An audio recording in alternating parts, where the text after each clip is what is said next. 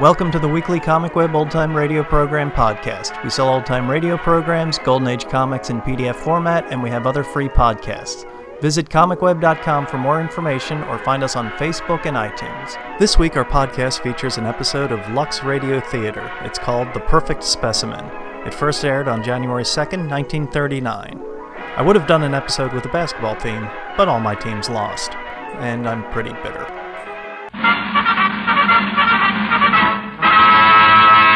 From Hollywood, California, the Lux Radio Theater presents Errol Flynn and Joan Blondell in The Perfect Specimen with May Robeson.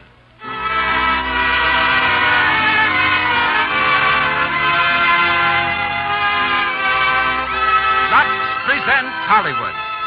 This is a play which tells how romance comes to a young man who never does anything the wrong way. Starred, as they were on the screen, are Errol Flynn, Joan Blondell, and May Robeson. And our special guest is Dr. Floyd L. Rue, distinguished psychologist of the University of Southern California. Conducting our music is Louis Silvers. Now, before turning the microphone over to Mr. DeMille, may I say a word about the famous white soap that brings you this program?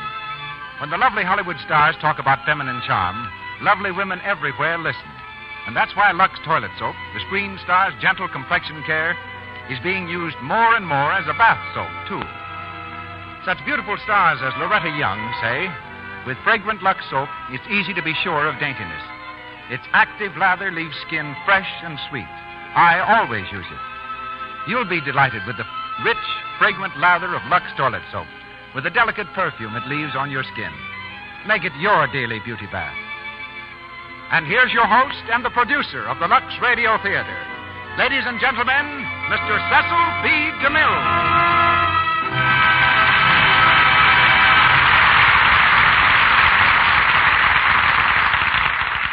Holiday greetings from Hollywood, ladies and gentlemen. The start of a new year is always a time of adventure. And tonight we bring you an adventurer in the person of Errol Flynn, a constable in the New Guinea police at 17, then overseer of a copra plantation, then columnist for a Sydney, Australia newspaper, master of a trading boat, gold prospector, member of the Australian boxing team in the 1928 Olympics. He's never stopped roving. He hopes to do his next roving on his yacht, the Sirocco Second, in the annual race from California to Hawaii. At present, he's starring in Dawn Patrol, Warner Brothers' current success. Tonight, Errol reenacts the same part he played in a previous film hit. He becomes Gerald Wicks in The Perfect Specimen. Joan Blondell is the lovely lady who stars opposite him tonight, just as she did in the picture. Born in New York, Joan spent her first seven birthdays in seven different countries traveling with her father, a noted vaudeville comedian. Her first 22 birthdays were spent in 22 different cities. But Joan didn't troop directly into screen stardom. She ran a dress shop in Texas and worked in a New York bookstore before coming to Hollywood and such sprightly Warner films as her new one, called Off the Record. She's heard tonight as Mona Carter. And that grand veteran of the footlights, Miss May Robeson, begins her 56th year of acting by joining our cast as Mrs. Leona Wicks. And so the Lux Radio Theater opens its 1939 season, presenting Errol Flynn and Joan Blondell in The Perfect Specimen.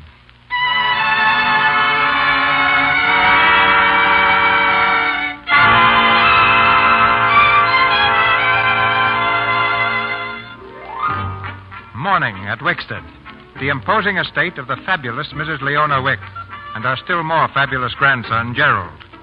Approaching this Pennsylvania mansion, we see two guards patrolling inside the fence with savage looking Great Danes on leashes. Before the door of the house is a sign that reads, Don't enter without ringing. Beside it, another that says, Don't ring. Disregarding all this, we peer into the Wickstead dining room. Grandma Leona Wicks enters briskly and is greeted by a retinue of servants. A chiming clock is heard as Grandma consults the old fashioned watch dangling from a chain around her neck. That clock's wrong again. Fifteen seconds slow. Well, don't stand around like a lot of ninnies. Serve the breakfast. Where's everybody?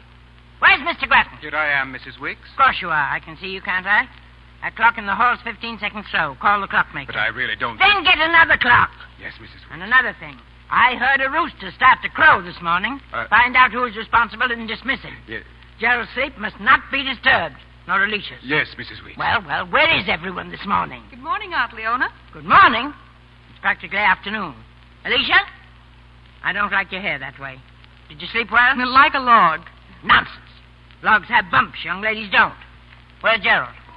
Evidently overslept 30 seconds. Now, don't you be impudent. Yes, ma'am. Alfred, what's my grandson's schedule for today? Oh, outdoor study, 10 o'clock. Business administration, 11. Luncheon, 12.30. Scientific relaxation till 2. Gymnasium till 3. Industrial law and interstate commerce till 4. Go on, go on. Relaxation in the open and the reading of some improving work till dinner. After dinner... After dinner, he gets locked in his cell. What a life. Don't mumble, Alicia. What were you saying? Aunt Leona, you trust me with Gerald, don't you? I decided he should marry you, didn't I? Well, that. Then why couldn't we go out and have some fun once in a while? There's a dance tonight. Now, don't be absurd. You can dance here. Gerald dances perfectly, his instructors tell me. That's the trouble, Aunt Leona. You have him doing everything perfectly. Perhaps too perfectly. Well, what's wrong with that? You should be proud to know that your husband to be will soon take his place at the head of the Wicks Utilities, and he'll be the mental, moral, and physical superior of every one of his 10,000 employees. The perfect specimen. Uh, good morning, Grandma. Uh, good morning, everyone. Gerald, you're late. Yes, I'm sorry, Grandma. Just a few minutes. Few minutes. Ha! Empires have been lost, fortunes swept away, because someone was just a few minutes too late. Yes, but Grandma. Gerald, I don't like conversation at the breakfast table. Alfred, Yes, Mrs. Weeks. I don't like Gerald's attitude this morning. It's positively revolutionary. Now, after breakfast, if you will be good enough to accompany Gerald outdoors and see that he really studies.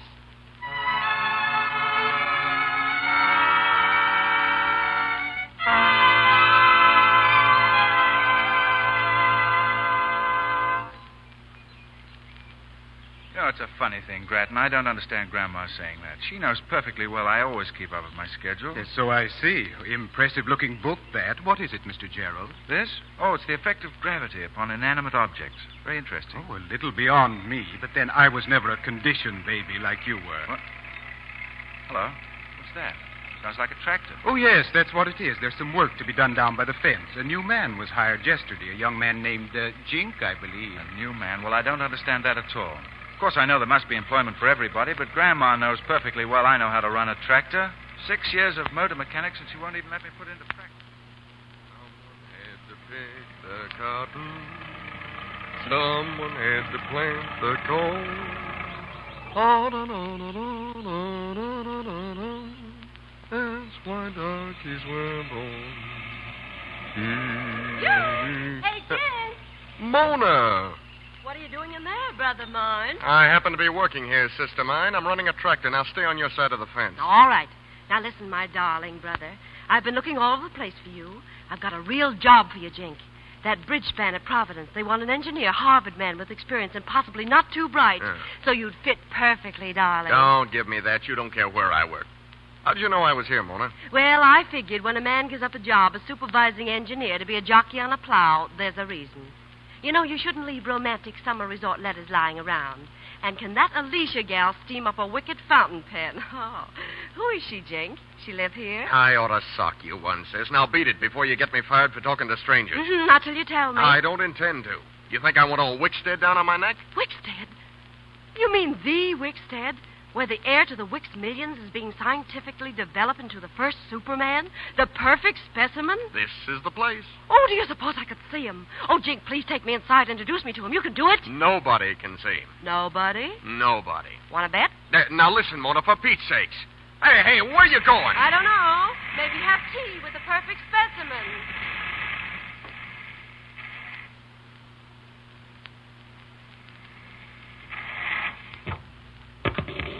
Hey!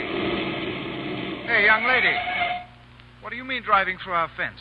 Oh, hello. Are you hurt? Uh, I don't know yet. Who are you? My name is Wicks. Gerald Beresford Wicks. I live here. Oh, I see. My name's Mona Carter. Do you mind if I get out and look at the damage? No, not at all.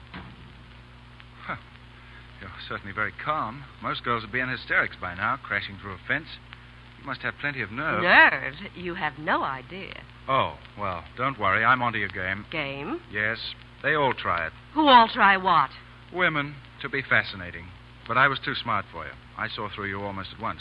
Are you a reporter? No, I am not a reporter. Well, they sometimes are. Reporters and photographers. They pop out of bushes at you around here. Are you sure you're. I told you I'm not a reporter. Oh, well then, who are you? Oh, I'm sort of a Dr. Jekyll and Mr. Hyde. When I do things like crashing through a fence, it's the Tilly Specknagel in me coming out. The witch? Tilly Specknagel. You see, when I was a kid and did anything lo- uh, like, uh, oh, you know, stealing jam or breaking a window, I always said it was a little girl named Tilly Specknagel that did it. I'm usually a very well behaved young lady named Mona Carter, but Tilly's always there, lurking. Hmm, lurking. Yeah, and ready to smash through. You've certainly smashed through.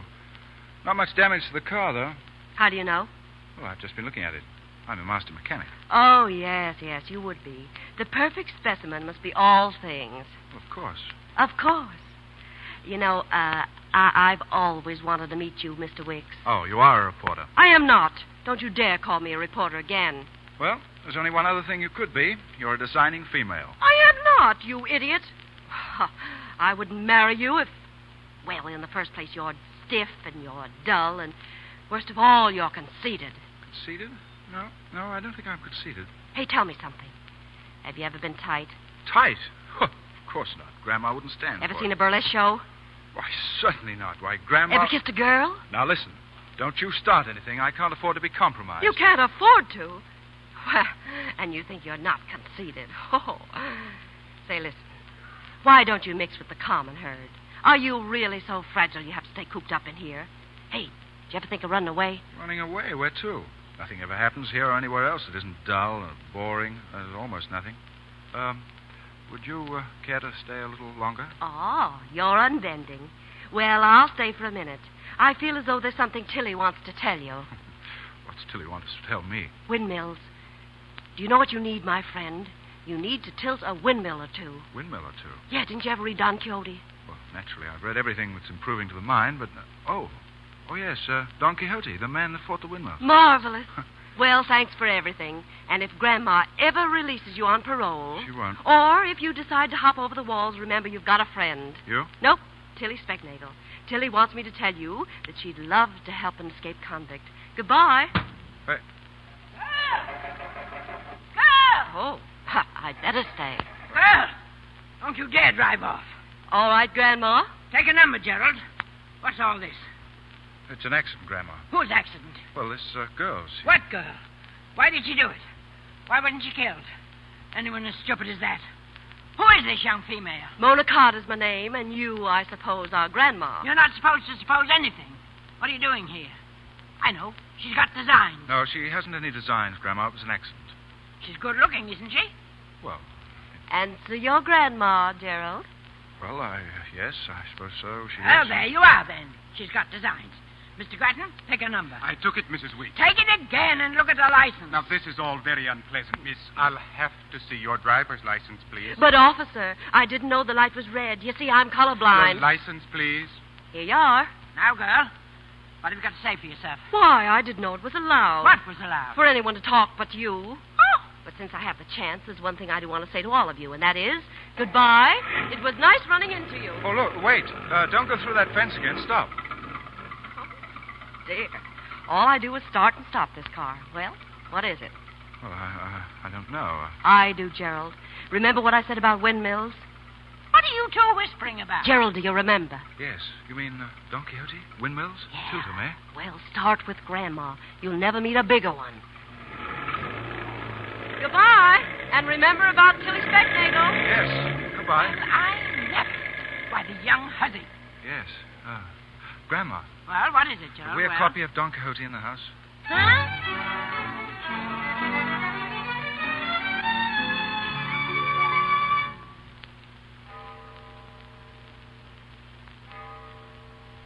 Darling Alicia. Oh, Jink, stop. You can't do that. You can't kiss me. Well, I did. And I'm going to again. Oh, Jink, please. You mustn't. Oh, why not? Because, because I like it so much. It isn't fair to Gerald. It's bad enough I sneaked away for a moonlight ride with you. Oh, I've got to go in now. Now, listen. If you don't tell that puffed up ego he's not engaged to you anymore, I'm going to walk in there and kick the It lid- isn't Gerald I'm worried about. It's Grandma, Grandma Wicks. Wicks. Oh, why don't you try to understand? She's been set on my marrying Gerald since I was 16. She's my guardian. I have nothing of my own. If she cuts me off, oh, I have to marry Gerald. Alicia, are you in love with that Gerald Squirt? Oh, he's not a squirt. Are you? A- look, look who comes round the mulberry bush, the mulberry. Who? It looks like young Master Wicks himself. Gerald, at this hour? Oh, Jink, better let me go. Bye, darling. Hey. What? Hey, you. Oh, oh yes, you're the tractor man.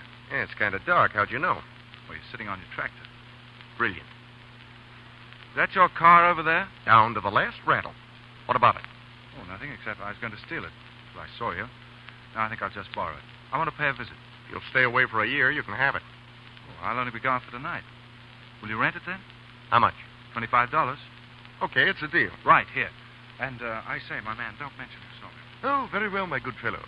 If you never come back, it'll be too soon. What? I said give her plenty of oil and she'll take you to the top of the world. Oh yes, thanks. That's where I'm going. The top of the world. Whoa!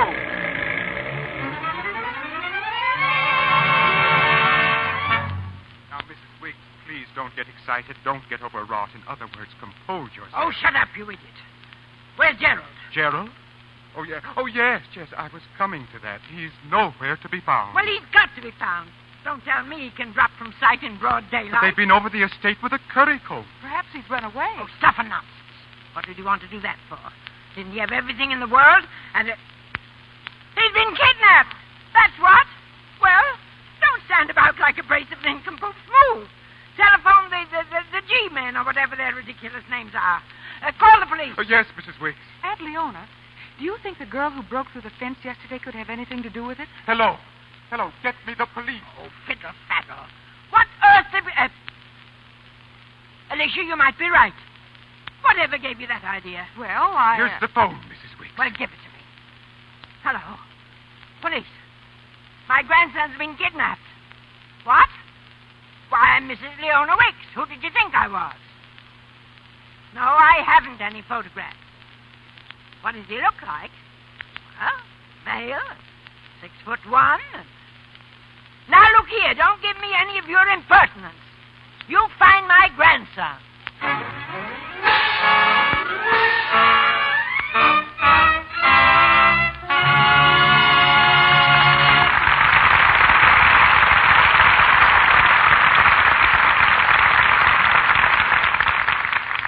In just a few minutes, Mr. DeMille and our stars will return for Act Two of The Perfect Specimen. Meantime, in our brief intermission, let's eavesdrop for a few minutes on someone who's a good friend of all of us our corner grocer. Morning, Joe. Oh, I'm okay. I was a little tuckered out Saturday night. You see, some people don't decide what to have for Sunday dinner till awful late. Oh, uh, now, answer that, will you, Joe? Oh, uh, Mrs. Van Buren? I'll take it. You, uh, say somebody must have been walking on eggs over here. I don't understand. Broken? Oh, I'm mighty sorry. I'll uh, send over another dozen right away. Oh, Bill. Bill, take these. And remember, Mrs. Van Buren prefers to scramble them herself. Oh, uh, Mrs. Brown's chauffeur left her order this morning. Help me get it together, will you, Joe? And Let's see. Dozen oranges, three pounds of print butter, dozen Lux soap. You know, Joe, that lady could spend any amount on expensive soaps, but she always gets Lux. Says it's fine for her skin.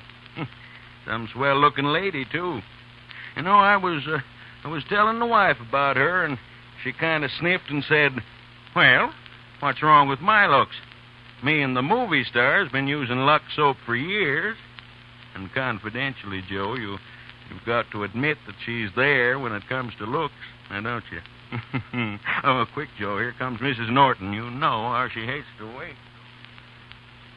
Yes, your grocer or druggist will tell you he sells dozens of cakes of Lux toilet soap to women who buy the best. For no finer toilet soap can be made than this gentle, white, delicately perfumed soap. And yet, it is very inexpensive. Lux soap cares for more famous complexions than any other soap in the world. Nine out of ten Hollywood stars use it. And it cares for the complexions of just plain folks, too. Fine looking women and girls the country over. Its active lather removes dust, dirt, stale cosmetics thoroughly. Screen stars tell you it's foolish to risk cosmetic skin, dullness, tiny blemishes, enlarged pores. Use Lux toilet soap regularly. We do. Here's our producer, Mr. DeMille. We continue with The Perfect Specimen, starring Errol Flynn and Joan Blondell with May Robeson.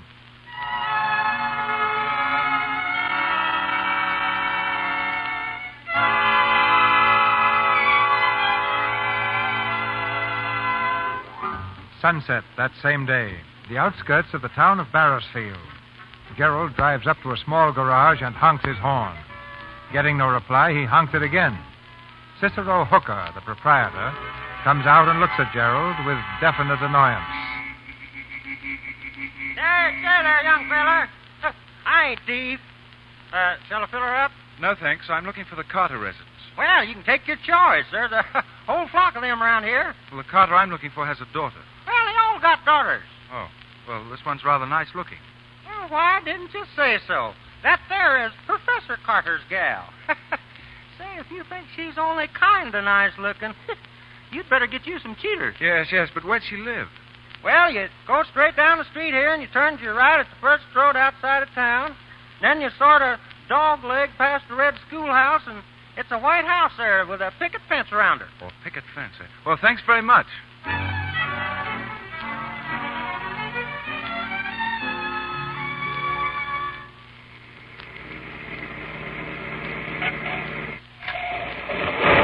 Look out! Hello. Oh, it's you. Yes. Uh, there's a girl by the name of Tilly Sprecknagel live here by any chance? Right through our fence. I didn't think you had that much nerve. No? Well, I saw something on the porch that interested me. There's a girl reading on a front porch. Might funny. Oh, Funny. Say, tell me, how did you bust out of that Bastille? Oh, through that hole you made in our fence. I stole Grattan's address book out of his pocket when he was asleep. Now he'll never remember your name or where you are. He never remembers anything anyway, so. Uh, I beg your pardon, my dear. Uh, but, father, this is Mr. Gerald Beresford Wicks.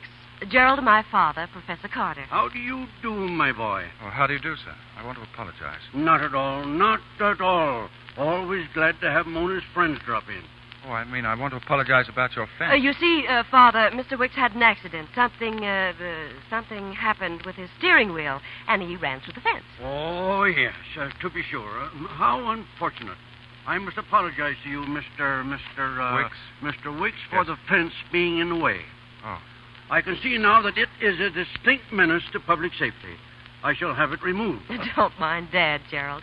You know he's terrifically famous, aren't you, Dad? Uh, yes, indeed. He's a horticulturist. The King of Sweden gave him a medal for. Uh, uh, uh, what was that for, Father? For my study of the cytological detail in the development of the zygota of the Coleocatae. No, uh, uh, that reminds me. The lily bulbs that Professor Mannheim sent me from China came in on the 10 o'clock local. They're at the station now. You, you will pardon my excitement, but these are genuine tongwas. Most rare. Tongwas, not the Tonghua, from Yuan Kiang Valley? Why, they'll have to be set out immediately, The sir. perfect specimen sees all, knows all. Uh, what were you saying, my oh, dear? uh, about the bulbs, Dad. You want me to drive down and get them, don't you? Uh, uh, would you mind? Of course not, darling. Come on, Jerry. Jerry. Oh, me? Yes, of course. Uh, goodbye, young fellow. I'll have that fence removed first thing. Oh, thanks. Well, you know, Tilly, I must say your father could give Grandma a lesson in how to act when strangers come crashing through their fences. Oh. You could give her lessons in anything. Say, do you know what you called me back there? No, what? Well, you called me uh, Jerry. Would you mind still doing it? You see, I've never been called that before. Why, yes, I'd be glad to. Hello, Jerry. Oh, hello. Uh, thanks. Would you uh, like some music, Jerry? The station's still a way off, Jerry. Thanks.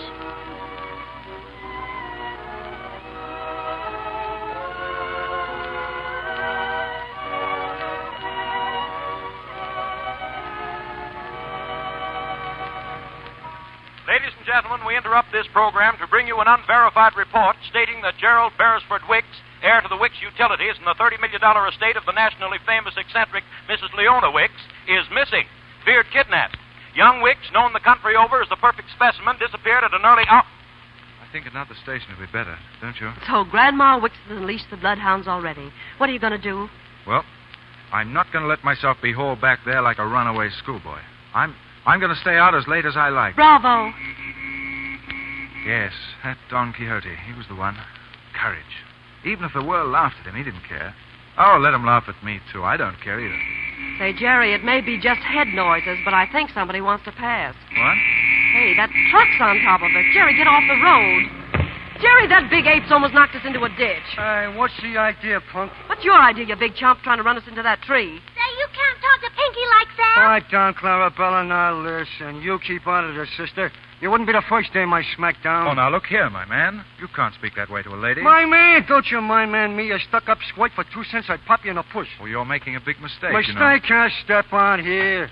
Jerry, you can't fight him. Come on, come on. Well, remember, my man, I didn't want to spar with you. Boy, come on, I'll mop up that ground with you. You know, you ought to keep your chin covered and lead with your left, like this.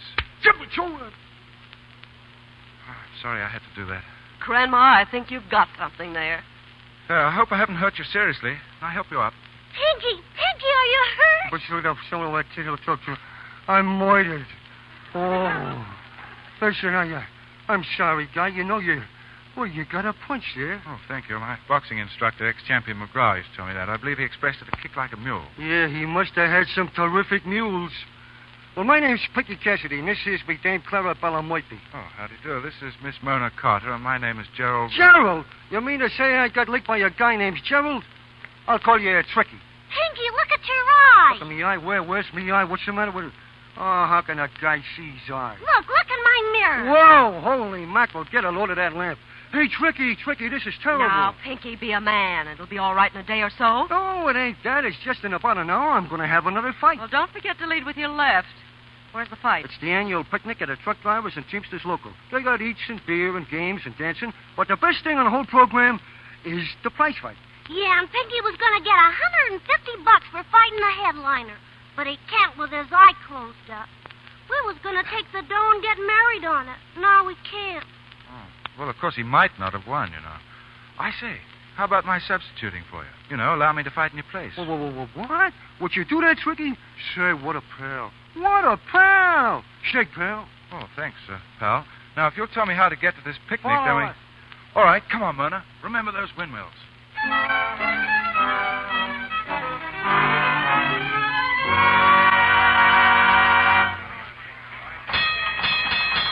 Ladies and truck pushers. Nine bouts, ten rounds, between 190 pounds, for reform Connolly in this corner.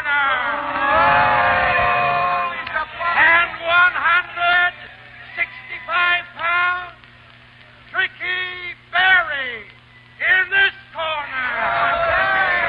Referee, Sheriff Snodgrass. Jerry, it's me. Here's the ringside. Jerry, you. Hello, windmills. Here goes a fight.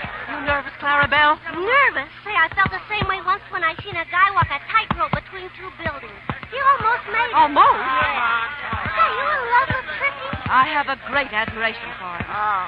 Look, Tricky's dancing Off, around. I'm jabbing at him always. Wait till Grandma sees this. Hey, what's all those fancy steps Tricky's doing? Hey, He's go over boxing. there over that butterfly. Catch him for me when you catch him, chloroform. Oh, Clarabelle, you'll kill him. What's the matter with you, Turkey? You got saved by the stands, huh?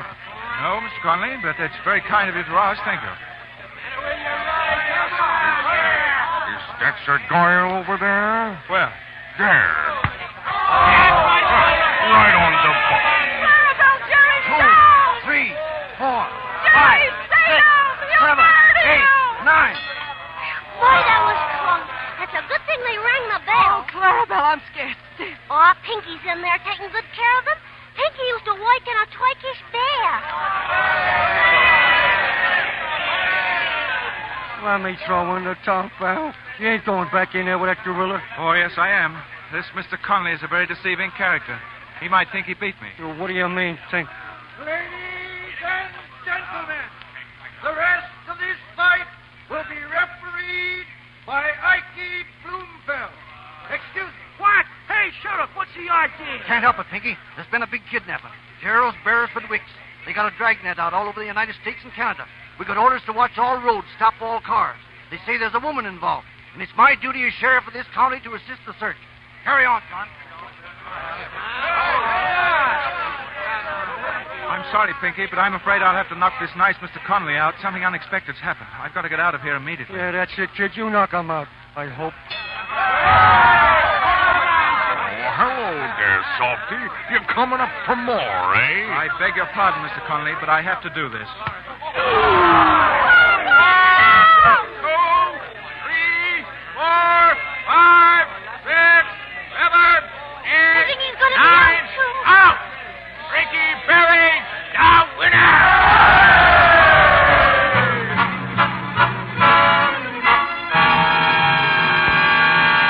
A hundred and fifty smackers.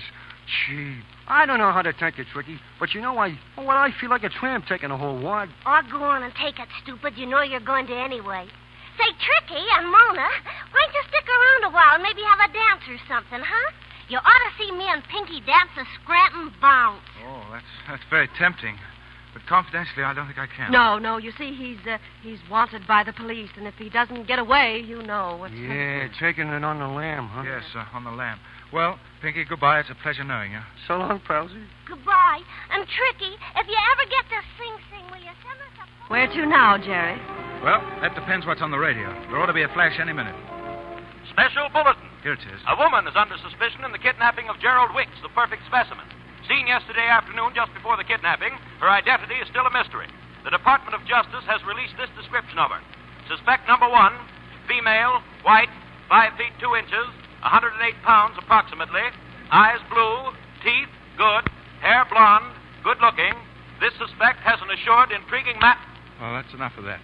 I knew that Grattan has a terrible memory. Does that really sound like me, Jerry? The assured, intriguing manner part of it.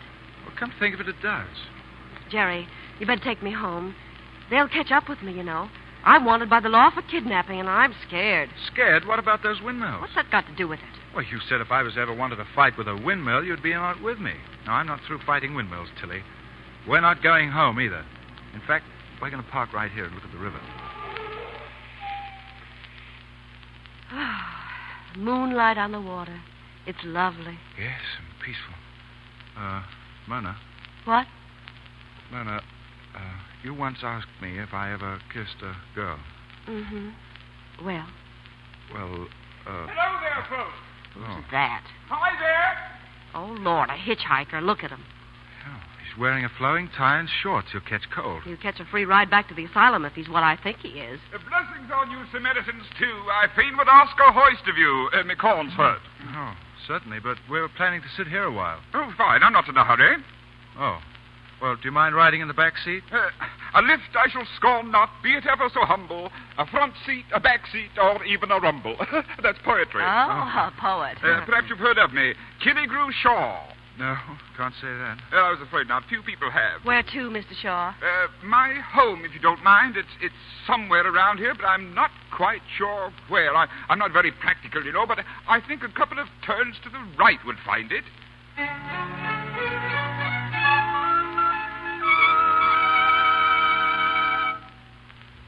Very kind of you to ask us in, Mr. Shaw. Yes, the sandwiches were lovely, but we really can't stay. My house is yours, tas yours, tas yours. Uh, do you happen to know what tas yours means? I use it a lot and never knew what it meant. You know, it's a great honor to entertain you. Uh, uh, what are the names? Oh, uh, Berry, Berry, uh, uh, Mr. and Mrs.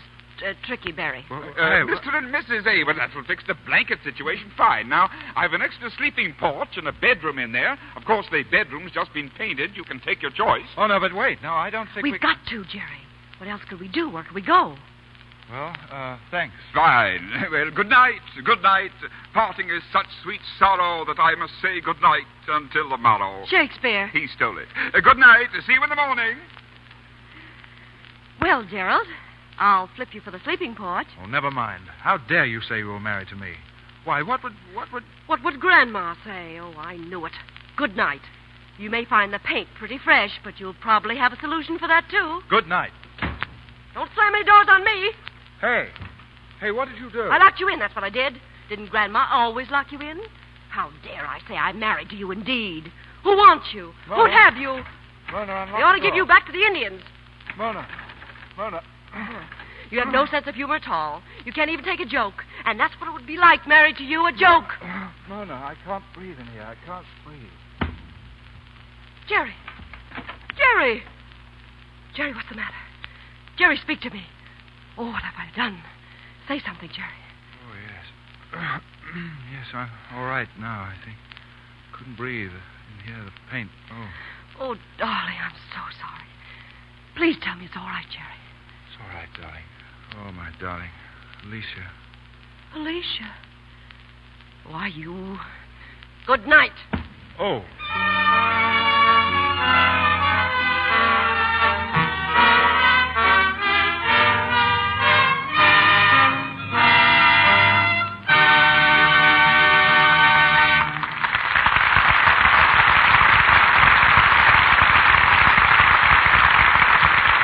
We pause for station identification.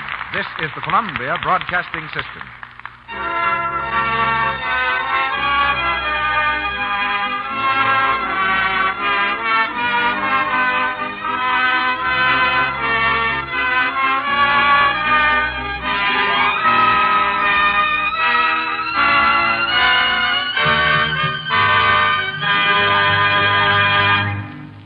We've completed the second act of The Perfect Specimen, and right after this short intermission, Errol Flynn, Joan Blondell, and May Robson will be heard in Act Three. In just a minute, our producer, Mr. DeMille, will bring you our special guest of the evening. Meanwhile, here's a tip for those clever women who know that clear, lovely skin wins and holds romance. Nine out of ten glamorous Hollywood stars use Lux toilet soap as their complexion care. This mild white soap has active lather that removes dirt, dust, and stale cosmetics thoroughly and leaves your complexion fresh and lovely. Use Lux toilet soap regularly before you renew makeup, always before you go to bed. Now, Mr. DeMille. In a world where perfection is rare, a person as super superlative as the Gerald Wicks of our play deserves a little investigation. So we've coiled in Dr. Floyd L. Rue, Associate Professor of Psychology at the University of Southern California. In his field, Professor Rue is somewhat of a perfect specimen himself. During 1938, his book, Psychology and Life, was the best selling volume of its kind in the world. Thanks, Mr. DeMille. But before you scare your listeners into thinking that I have a three foot beard and use words even longer than that, please let me say that I don't read palms, feel bumps on the head, or attempt to cure fallen arches. Having read your book, I can say that psychology is simply a science which attempts to understand the feelings of people and the reasons why they do things. Yes, that's about it. Now, take Gerald Wicks, for example. As a perfect specimen, is Gerald a trifle balmy, Professor? No, Gerald's just suffering from too much discipline. He's had an overdose of grandma. He's been bossed too much. Well, What's wrong with discipline? Too much bossing can make uh, any man lose all hope. He'll swallow his pride till someday it boils over in an act of violence. The jails are full of such cases. Or he might easily seek to stimulate his wilted ego by reviving it in alcohol. Or he might do something as harmless as becoming a jitterbug to forget his disappointment in sensations of sound and rhythm. Anyway, let's not worry too much about Gerald. Perhaps love may point the way, whether Grandma likes it or not. In any case, Act Three will tell us. Well, do you think love is the solution for all human unhappiness? Not for all, but the right kind of love can go a long way to help.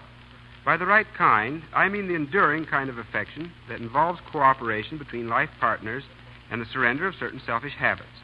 The Casanova type of lover, who hurries from one girlfriend to the next, is trying to escape unhappiness in love, just as the drunkard attempts to escape it in alcohol. Neither method works. True love teaches us to sacrifice and to consider the feelings of others. It gives us no time for self pity. And self pity comes close to being the greatest single cause of human unhappiness. Well, are there any qualities in a man, Professor, that will never come to the surface unless he's lucky enough to find exactly the right wife? Uh, let me answer that by saying that there's no woman capable of turning her husband's stupidity into genius. But she can certainly help him to keep from showing it. She can, for example, make the timid soul feel important. His job may be menial, But if he's appreciated at home, he'll feel that life's worthwhile and that he has something to work for.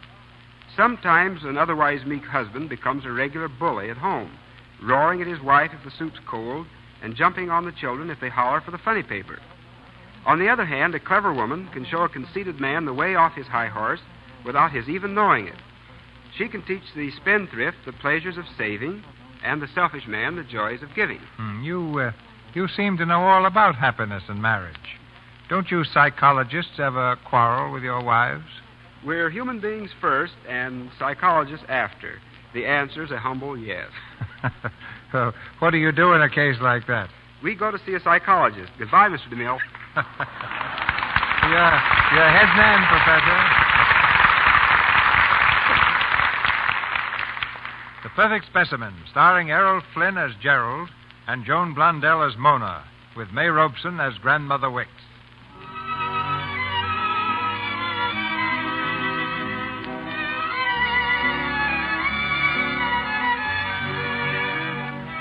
It's the following morning. In Killigrew Shaw's kitchen, the poet and Mona are seated at the table eating a hearty breakfast. Gerald, with an apron tied around his waist, is at the stove frying flapjacks. Hmm. The flapjack's pretty good. Where'd you learn to cook? Well, you see, most of the big industrial plants today have their own cafeterias for the employees, and it's the duty of the employers to make sure the food is wholesome and well cooked. So is the prospective head. Shut up. Oh, yes. Oh, if I were the bride of a man who could cook, I do not but sit back in a nook with a book. I say that's pretty fair, isn't it? yes, your corns are certainly better this morning. Yes. Uh, uh, too bad you folks can't stay. I'd be glad to engage you, Mr. Berry. A hundred a month and board, Oh, nothing to do but cook. Oh, it's very kind of. Oh, no, but there is something you could do for me, though. Oh, it's already granted. What is it? Well, I, we're rather short of funds. Do you think you'd cash a small check for me, say $50? Oh, delighted. I, I like to cash checks for my friends, though they'll seldom any good. I'll get the money while you make out the check. Faith in my friends I'd quickly renounce if ever their checks were refused to bounce.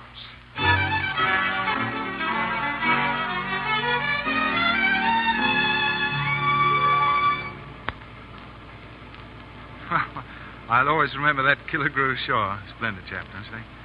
Boom, boom, boom. Don't you think so? What? Hey, cat got your tongue? What's the matter?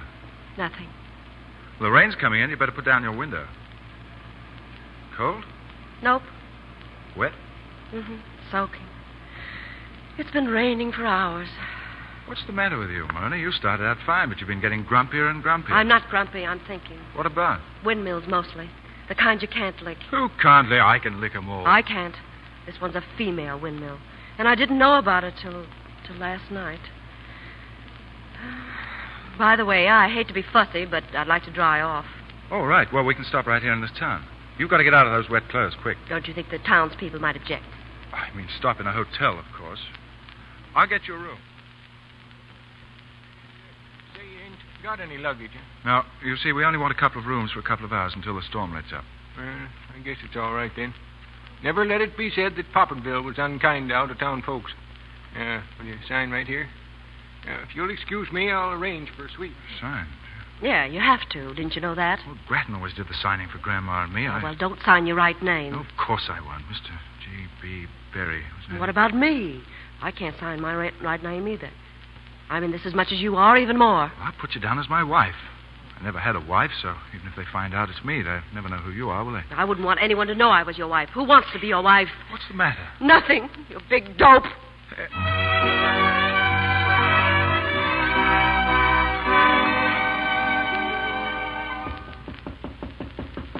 Who Oh, is it? Me. Come in. Hello. Listening for radio reports? Yeah. And I'm thinking about what Tilly Specknagel got me into this time. Well, my clothes are all dried out. I'm all set to start again. If only the rain will let up. Oh, I say, you, you look very attractive. Wrapped up in this old blanket, toasting my toes in the cinders. I'm an Indian. Ah, You're a darling. Look out, Jerry. You're weakening. Oh, no, Mona, don't make fun of me. I mean it. Yesterday and today with you, I. Well, I never knew before how marvelous life could be, and people on the outside could be. It's been. Well, it's been thrilling. I've hated to think of it ending. Mona. Mona, do you suppose we could. I mean. I think you- we'd better start. No, no, listen to me. We'd better. Myrna, darling, I'm in love with you. I suppose I have been ever since that time you came crashing through our fence. Two days ago. Was it? Well, I don't care if it was five minutes ago. I'm in love with you for keeps. And you, Myrna, do you care? Care. Oh, dear, darling Jerry. Ladies and gentlemen, this program has been interrupted at the request of the Bureau of Investigation of the Department of Justice, which is now engaged in a relentless search for the kidnappers of Gerald Beresford Wicks. The last person to see the missing heir was his fiancée, Miss Alicia Brackett. Stand by for further announcements on the Wicks kidnapping. Well, that's that. Now, if you let me get dressed, you can go home to Alicia. But, Myrna, I'm in love with you. You're engaged to her, aren't you? Yes, but I. And last night, when you were half conscious, you called her name. I did? You sure? Yes, I'm sure. Oh.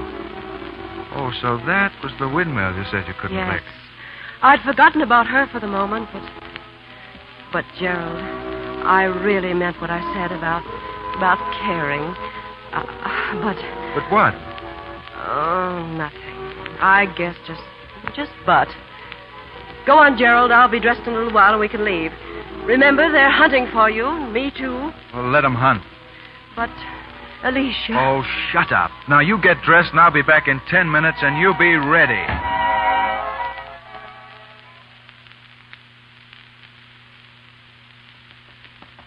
Whoa, Mona. Mona. Oh, I don't think I'm going to marry you. You'll take too long to dress. Hey, Mona, it stopped raining. We'd better get along. Mona. Mona, hurry up.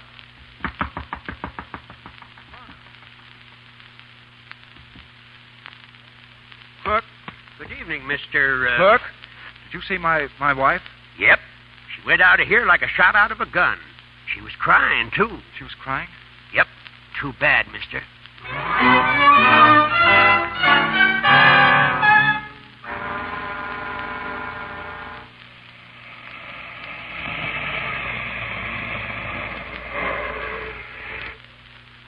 Good morning, Professor Carter. Good morning.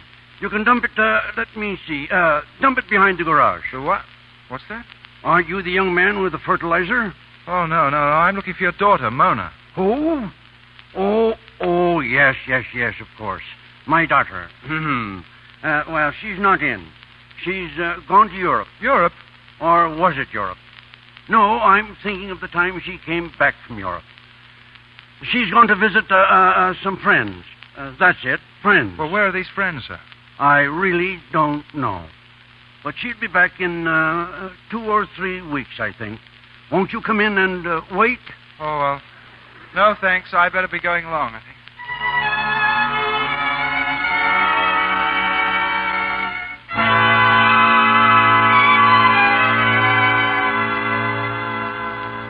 And the net is being drawn closer in the nationwide hunt for the missing heir. The search for Gerald Wicks being conducted by the police and Mrs. Leona Wicks, the heir's grandmother, is at last beginning to bear fruit. After almost three weeks, several witnesses and suspects have been rounded up by Mrs. Leona Wicks, and their alibis being carefully checked by the police and Mrs. Leona Wicks. An early hour solution to the mystery is promised by the police and Hello, hello. Uh, just a moment, please. Hello, hello, Oh, phones, phones, phones. They're always ringing and nothing ever happens. hello. What? Oh, my, my, you don't say. Why, isn't that interesting? Oh, yes, come by all means. Goodbye. Who was it? A Pennsylvania hotel clerk with a mysterious story. He's coming here. He says that somebody registered there as man and wife. And then he said something about about the Pennsylvania state law. Another crank. I don't know why I tolerate such stupid people around me. Hello? What's that? The Bank of. Yes? Yes, go on. Go on. Oh, my goodness. Well, now what is it? Oh, it's the state police. Oh, A Pennsylvania bank, bank received a check made out by Gerald for $50 the day after he disappeared. It was endorsed by one of the kidnappers named Killigrew Shaw. They're holding him for instructions. instructions. What do they want instructions for? Have him flown here at once.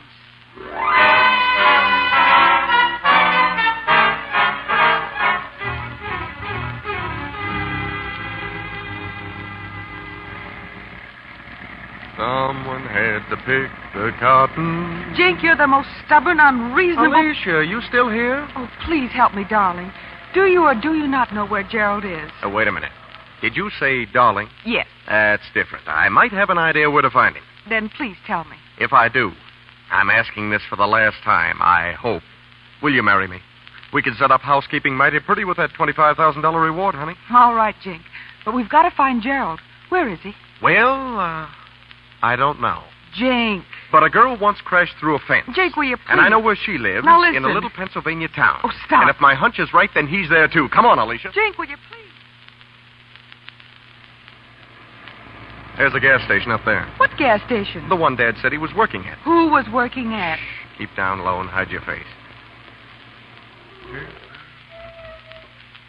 Good morning. Morning. My car's on the fritz. Think you could fix it? Sure. Master mechanic. So's your Grandma Wicks. What's that? There he is, Alicia. Stick your head up. Gerald. Oh, no. Here, No, come no, back go- here, you. What's the matter with you, Gerald? Oh, Alicia, I'm so sorry. But when I saw you just now, I. What? Well, it wasn't you, it was Bars, Wicks, their don'ts, must. I just couldn't face it, that's all. You won't have to, Gerald. But you've got to come home. And uh, don't worry about Alicia. She's going to marry me. She's got. Alicia? You are? Why, that's marvelous. And just what do you mean by that? Well, it's my. Well, you know. I know. It's the old Carter charm. You see, Alicia, I've got a fence smashing sister named Mona.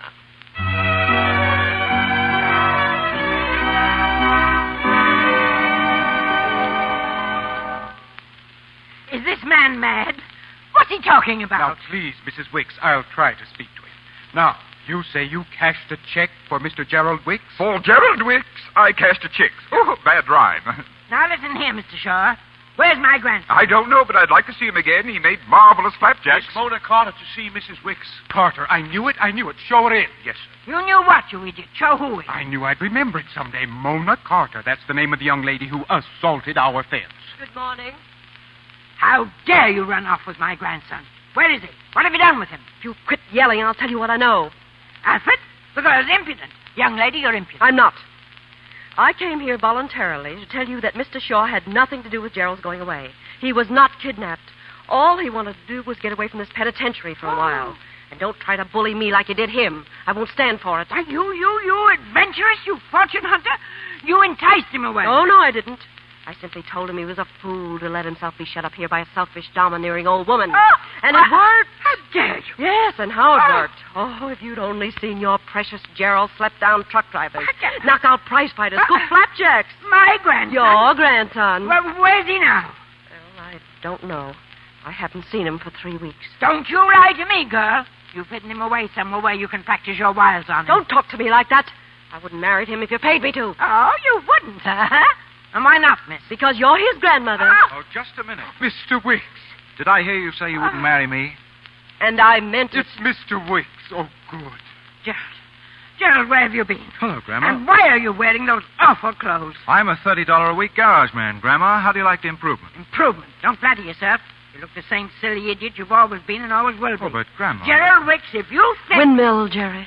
Quiet. Now, the first Huh? thing you can get through your head is, Mona Carter, you're marrying me. I am not. What about Alicia? Alicia's marrying your brother Jink on the reward money. What?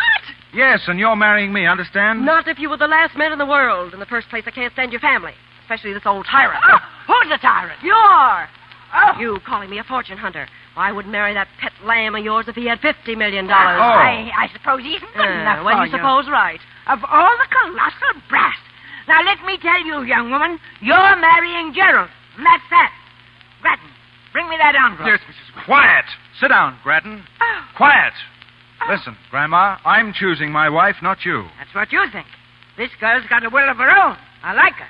She's no milk and water shally dally flip flop weather vane like Alicia. Here it is, Mrs. Wicks. Now, here it is. You see that? What? Why, the, the hotel register. That's where you registered yourself and this sassy. Uh, Mona's my name. My name's Mona, as man and wife. And here, here is a copy of a Pennsylvania law passed in 1827 and never appealed or amended. You want to hear it? Jerry, maybe we better. All right. If a man or woman do jointly and before competent witnesses publish and acknowledge themselves to be man and wife, and in addition, if one or both do by written record under whatever name attest this status, this shall not does constitute a legal article of wedlock, and so may be registered and recorded. Whew. There, young lady. You try and get out of that. Well, what are you standing there for, Gerald? Go on, kiss the bride. Go on, go on. Mona. Hey. Hey, what was that for? For taking orders again from her. Hey, Mona, where are you going? Come back here. So, you slapped me. Go away. I'll slap you again. This is a fine way to start our married life. We're not married. Oh, yes, we are, Oh, according to a heaven knows. Pennsylvania Oh, law. heaven on what knows I'll grounds? get a divorce. Mm, That you don't love me? No. Then you do, don't you? Well, you needn't be so brutal about it. Yes, I do. Well, that's all I wanted to know. You still want a divorce, darling? Well, as an old-fashioned girl, I don't believe in him. Oh, but Jerry, What? I was so frightened. Of what?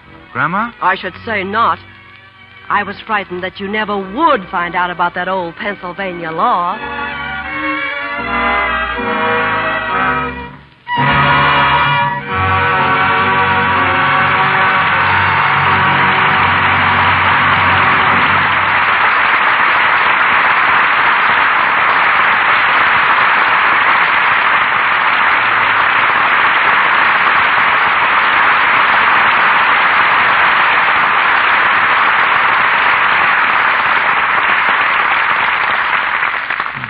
We've ended the play.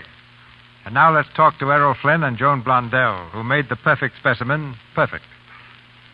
Miss Blondell, incident, incidentally, belongs to perhaps the oldest family of actors in the world.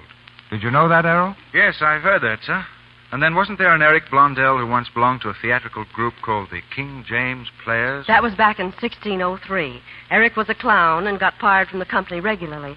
But he had a friend who always managed to get his job back again. This friend also made quite a reputation for himself. His name was William Shakespeare. Hmm, yeah, I, I seem to recall the name. What part of Texas was he from? Oh. anyway, anyway, Joan, who was the first Blondell to clown for American audiences? Probably old Uncle George. I have a copy of a program dated 1783 telling about a party George Washington gave. No. Uh, gave at Francis Tavern in New York, enlisting George Blondell as one of the entertainers. And the women didn't do so badly either. One of the Blondell girls has been on the stage for almost every generation for 300 years. Now, of course, Mr. M- DeMille, they didn't all use Lux soap. That's one of the good things that didn't come along until my time. But I'm one of your biggest boosters. I've always used it for the simple reason that I think Lux soap is the best complexion care there is. Well, that, that's one of the nicest compliments of the season, Joan, from one of the screen's most charming assets. And here's one for you, Mr. Flynn. I've just seen Dawn Patrol, and my congratulations to you and Jack Warner for making it one of the finest aviation pictures ever filmed. Thank you, sir. It was a grand show to make, and I think everyone in it enjoyed it. Now that it's completed, you'll be sailing for Hawaii, won't you, Errol? Oh, not yet. That's in the summer. Early in the spring, uh, there's some things called giant tuna, which hold a sort of jamboree down around Catcay in the Bahamas. Joan, they're the biggest tuna you ever saw. Five and Hmm. six hundred pounds. Sometimes they go Oh, out of... that's right. Yes, I know. Mhm. Oh, well, if that's the way you feel about it, all right. I was going to bring you back a tuna fish sandwich, but... Uh, well, thank you, Mr. DeMille, and good night. Make mine on rye, Skipper. Good night, Mr. Mill. Good night, Joan. Good fishing, Errol.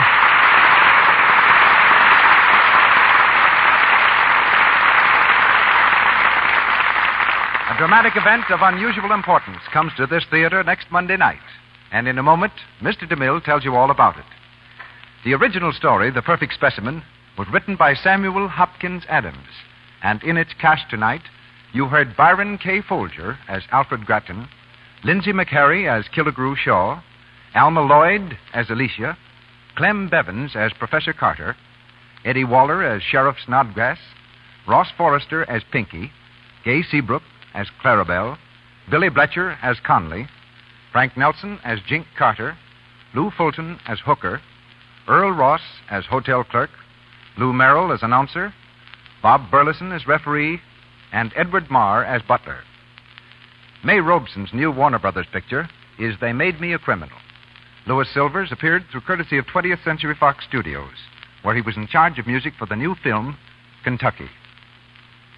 Here's Mr. DeMille.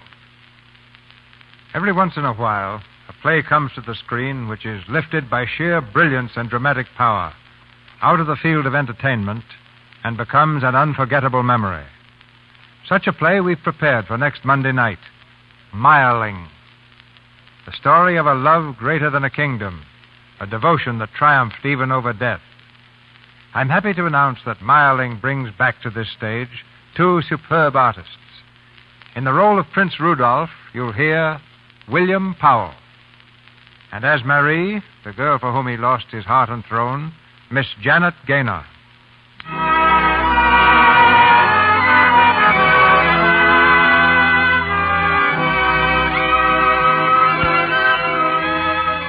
Our sponsors, the makers of Lux Toilet Soap, join me in inviting you to be with us again next Monday night when the Lux Radio Theater presents William Powell and Janet Gaynor in Mireling. This is Cecil B. DeMille saying good night to you from Hollywood.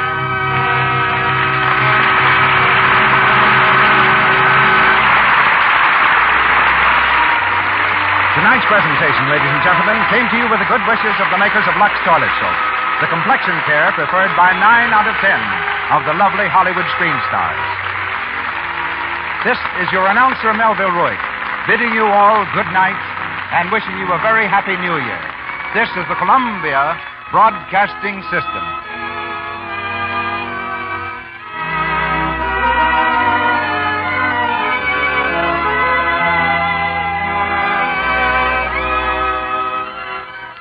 The Lux Radio Theater program started in 1934 in New York. The original idea was to t- take Broadway plays and dramatize them for radio. It may have been a good idea, but it didn't work. The producers had a hard time finding good adaptable plays, and the public wasn't responding. The program needed to be revamped or it would be canceled, so they packed their bags and headed for Hollywood. Lux Ra- Radio Theater decided to do their show big and glitzy, getting the biggest names and most glamorous stars to become the talk of the town. The show hired Cecil B. DeMille, he of the biggest epics ever in Hollywood, as the producer host. In reality, he, he was more just the host than the producer. The first Hollywood production by Lux was The Legionnaire. It starred Clark Gable and Marlena Dietrich. Other stars to appear in the next few weeks were William Powell, Myrna Loy in The Thin Man, a- and Al Jolson in The Jazz Singer, and many more. The show started with the biggest stars in Hollywood and continued to get them throughout the run. Other stars included Cary Grant, Humphrey Bogart, Barbara Stanwyck, Joan Crawford, and many, many, many more.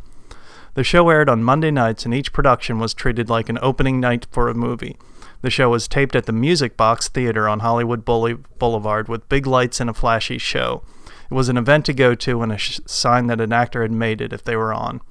The shows would often have 50 people working for each episode, which is simply an unheard of number for a radio production.